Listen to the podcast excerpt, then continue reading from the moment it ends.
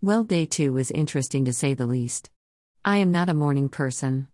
I am beyond spoiled with a husband who will get up with our younger two kids and let me sleep until 9 or whenever I usually decide it's time to wake up, latest 9:30 in the morning usually. Well, today I woke up at 5:15 a.m. Yep, you heard that right. My husband has decided to do Thrive with me for the energy part and to become healthier as well. Amazing support, and he will be doing a blog on how it is helping him and his sobriety as well. I will post the link soon to his blog. Anyways, let's just say the energy is amazing. House was cleaned and scrubbed by 8 a.m.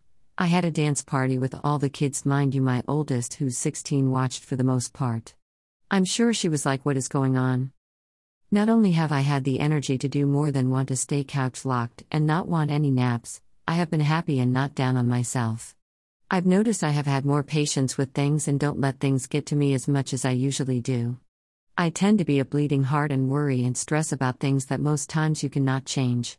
As of day two, I am honestly really impressed with this. I have stuck to chicken for food today and salad and veggies.